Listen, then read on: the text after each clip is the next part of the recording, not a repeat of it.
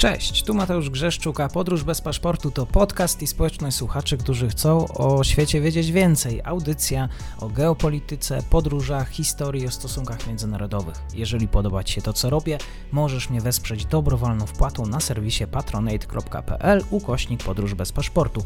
Serdecznie za to dziękuję, bo właśnie dzięki temu mam szansę rozwijać to miejsce. Obserwuj, polub i udostępniaj dalej. Zapinamy pasy, czas na kolejny odcinek podróży. Dzień dobry wszystkim słuchaczom, dzień dobry poniedziałkowo. Dzisiaj na pokładzie podróży pan Kacper Ochman, strona kierunek Kaukaz. Dzień dobry i dziękuję za przyjęcie zaproszenia. Dzień dobry i również bardzo się cieszę, e, że mogę dzisiaj porozmawiać o ważnych tematach południowo-kaukaskich i tym bardziej dziękuję za zaproszenie. Dzisiaj o Armenii, bo a jeżeli mówimy o Armenii, myślimy o Armenii, e, a przekonałem się o tym wielokrotnie, bardzo często w tych wątkach przewija się e, wątek ormiańskiej diaspory. Akurat e, mówi się o takim zderzaniu dziedzictwa przeszłości z tą teraźniejszości.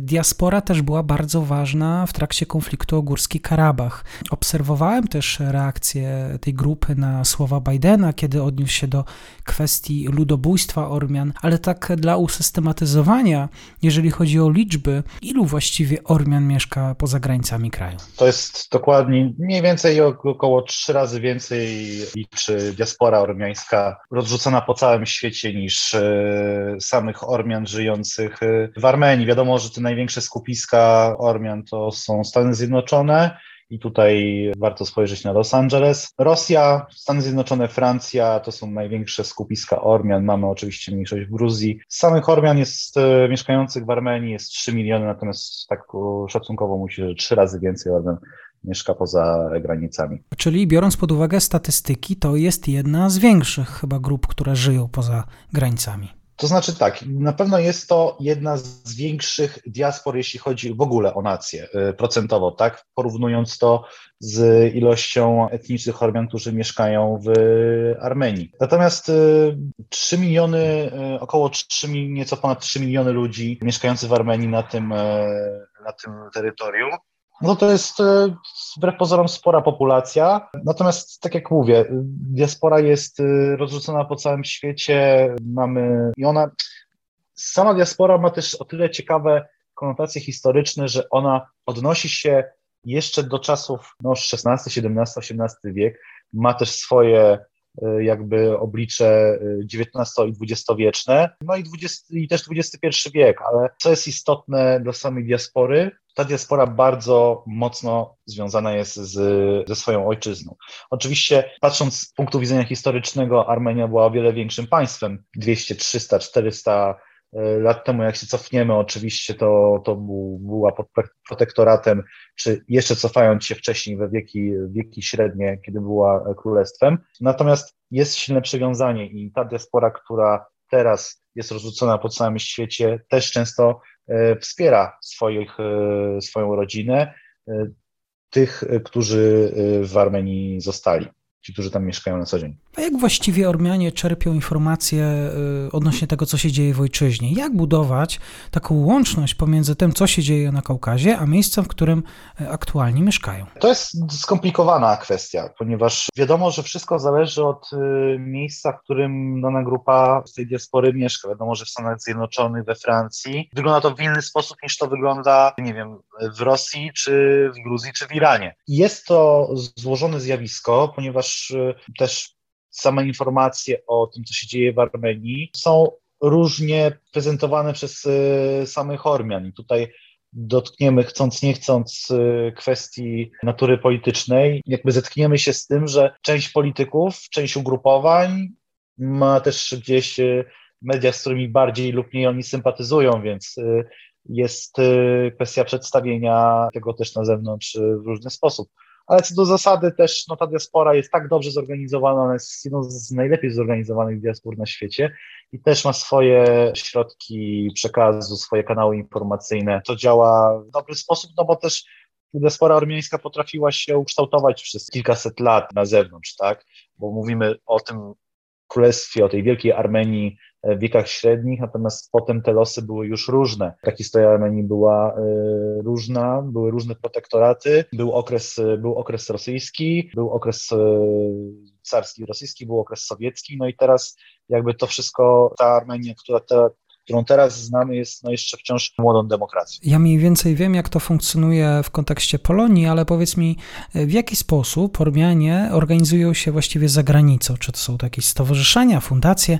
W jaki sposób rozmawiają ze sobą globalnie?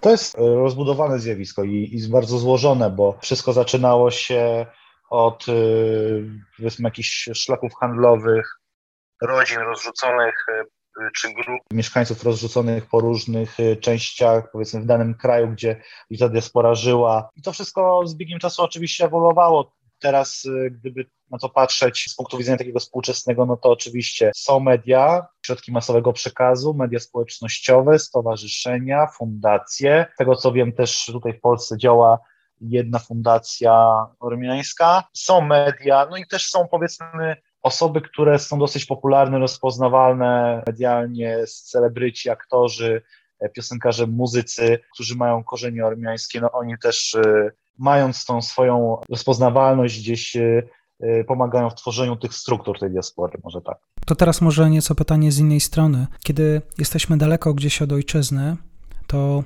nasz stosunek do niej jest stricte emocjonalny. Czasami może oparty na jakichś wyobrażeniach, czasami złudnych, mających mniej lub bardziej e, wspólnego z prawdą. E, no właśnie, a Armenia jest krajem, który no, jest ostatnio targany różnymi e, problemami wewnętrznymi, problemami z sąsiadami. W jaki sposób właściwie tak trzeźwo ocenić sytuację w swoim kraju, kiedy jest się tak daleko, daleko? Powiem w ten sposób. Przejawem tego zjawiska, o którym rozmawiamy i skalę tego zjawiska dobrze oddadzą zdjęcia lub materiały wideo z protestów demonstracji Ormian z różnych części świata, tej diaspory, w trakcie konfliktu karabaskiego, tego ostatniego, gdzie od Stanów Zjednoczonych przez Francję, w Polsce również, sam e, akurat Zdarzyło mi się y, przechodzić niedaleko krakowskim przedmieściem, kiedy pod Pałac Prezydencki przemaszerowała, no, spokojnie myślę, że 300, y, 500 Ormian domagających się reakcji stanowczej polskich władz na ostatnią eskalację. Więc i, i to jest zjawisko oczywiście w różnych skalach, to możemy to to pokazać i, i, i, to oceniać, że tutaj było 500 osób, w Los Angeles powiedzmy było kilkanaście tysięcy, we Francji, gdzie też jest ta e, diaspora rumiańska duża, było, była taka ilość, ale to widać. To, to pokazało moc y, siłę tej diaspory, która się potrafiła zorganizować, wyjść razem na ulicy z flagami, zamanifestować swoją solidarność z rodakami, zaapelować do świata o to, żeby podjął interwencję, żeby przerwać ten, e, ten przelew krwi.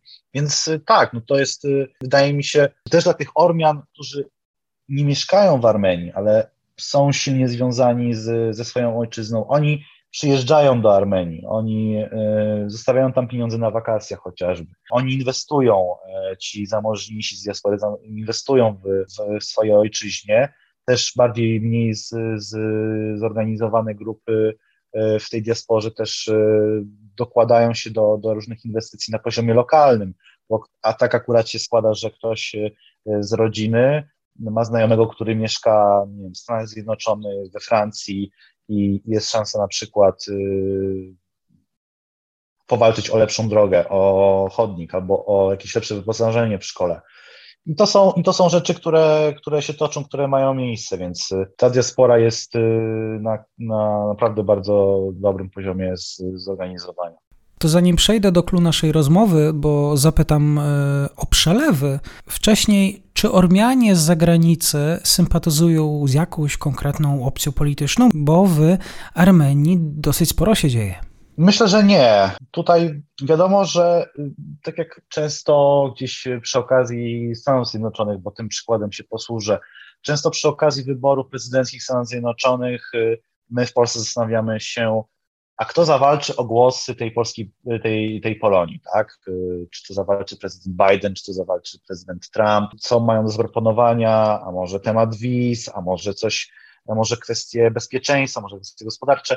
I tutaj w pewnej, w pewnej mierze patrzymy też na Ormian, ale w mniejszej skali, ponieważ zasadniczo te interesy dużych mocarstw, a zazwyczaj te skupiska E, diaspory armeńskiej są rozrzucone w dużych państwach, to jest Rosja, to jest Francja, to są Stany Zjednoczone, trzech, przepraszam. Tam patrzymy na to, jak powiedzmy ta diaspora gdzieś patrzy na, na, nie wiem, na to, kto rządzi w Moskwie, w, w Paryżu czy w Waszyngtonie.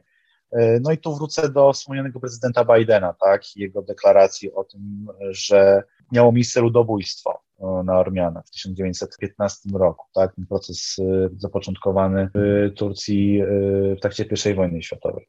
Więc Oczywiście ja bym nie określił jako, jednych, y, jako jednej klasycznej sympatii lewicowej, prawicowej, centrowej, bo też ci Ormianie są różni, wbrew pozorom, ale wiadomo, że też oni mm, przy okazji różnych ważnych wydarzeń wewnątrz państwa, którego się osiedlili, gdzieś mają coś do powiedzenia i, i są języczkiem uwagi.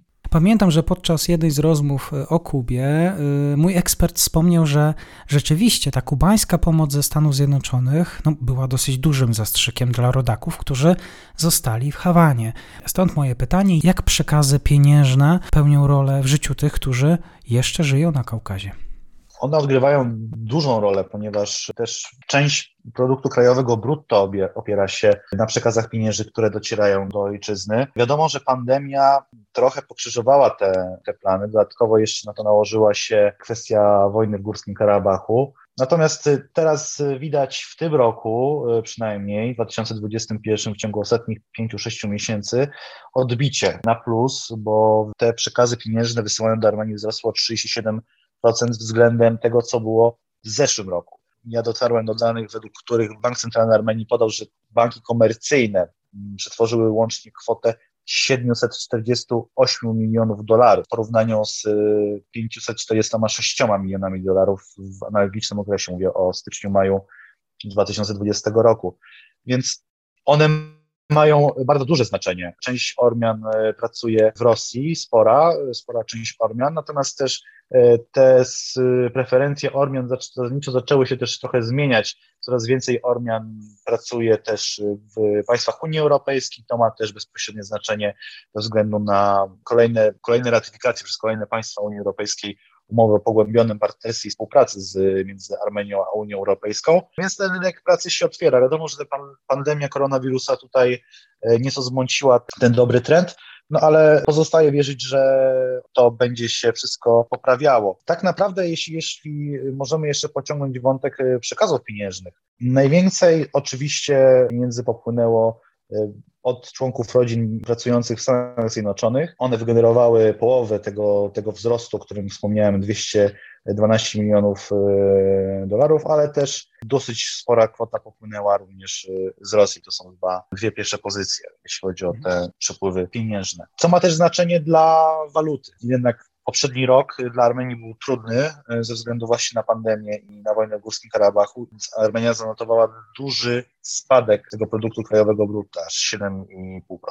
To jest tak, że ci Ormianie y, na Kaukazie oczekują tych przelewów, czy jednak diaspora czuje się w obowiązku i bierze na siebie tego typu ciężar? Myślę, że prawda leży po środku w tym pytaniu, w odpowiedzi na to pytanie, bo y, Ormianie może nie czekają aż tak na przelewy czy na te przekazy pieniężne, ale bardziej czekają na możliwość, czy czekali, bo to było y, tak naprawdę jeszcze kilka miesięcy temu, to był ten problem, czekali na możliwość wyjazdu za granicę do pracy. To był duży problem e, gdzieś e, powiedzmy od września do lutego marca, e, zesz września zeszłego roku, lutego, lutego marca tego roku, ponieważ były zawieszone połączenia lotnicze. Tu był zasadniczy problem, że ci Ormianie, którzy powiedzmy wrócili do kraju albo nie, zosta nie zostali za granicą, tutaj ciężko było im znaleźć jakieś zatrudnienie, albo też byli werbowani do wojska, więc tu był zasadniczy problem. Może nie kwestie samych środków finansowych, ale możliwość wyjazdu była tą przeszkodą,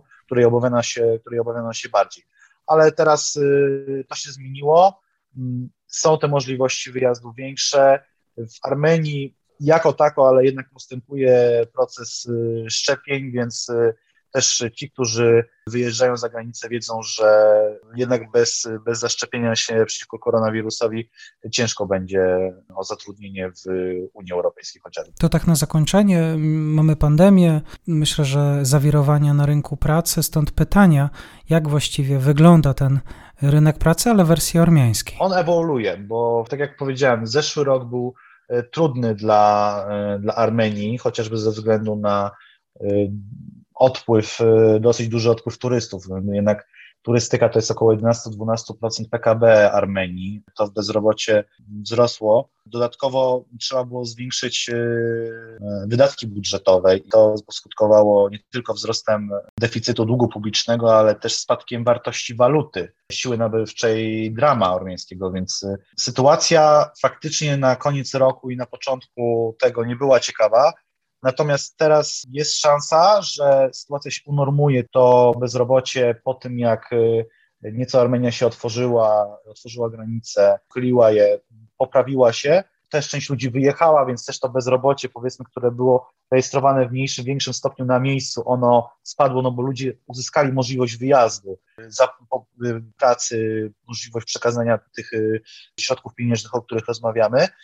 Więc sytuacja się poprawiła. Jest szansa, że Armenia zakończy ten rok z wzrostem gospodarczym około 5-7%. Ja tak szacuję, że to może być taka taki rząd wielkości. Rywan jest bardziej optymistyczny. Wahanke Borian, minister gospodarki, mówi nawet o dwucyfrowym wzroście gospodarczym na koniec roku. Studzą ten entuzjazm e, ośrodki analityczne, Bank Światowy, Międzynarodowy Fundusz Walutowy, agencje ratingowe, ale widać pewien, pewien pozytywny trend e, w gospodarce. Są też zaplanowane inwestycje chociażby w energię E, słoneczną, żeby odciążyć nieco już leciwą elektrownię jądrową. Jest plan odbudowy, czy od tak naprawdę od zera budowania własnego przewoźnika lotniczego. Inwestycje są planowane też w kwestie wodne, bo Armenię dotknęła w czerwcu i lipcu dosyć, dosyć duży problem z wodą. Nie było rolnictwo, to dotknęło tego najbardziej, więc wyłania się pewne światełko w tunelu dla Armenii, jeśli chodzi o gospodarkę. Serdecznie dziękuję za piękną opowieść o Ormianach o Armenii. E, mam wielki sentyment, bo swoją podcastową działalność zacząłem właśnie e, od podcastu o Armenii. Dziękuję serdecznie. Moim gościem był pan Kacper Ochman, strona kierunek Kaukaz, na którą serdecznie zachęcam. Dziękuję również za, za rozmowę o Armenii i do usłyszenia.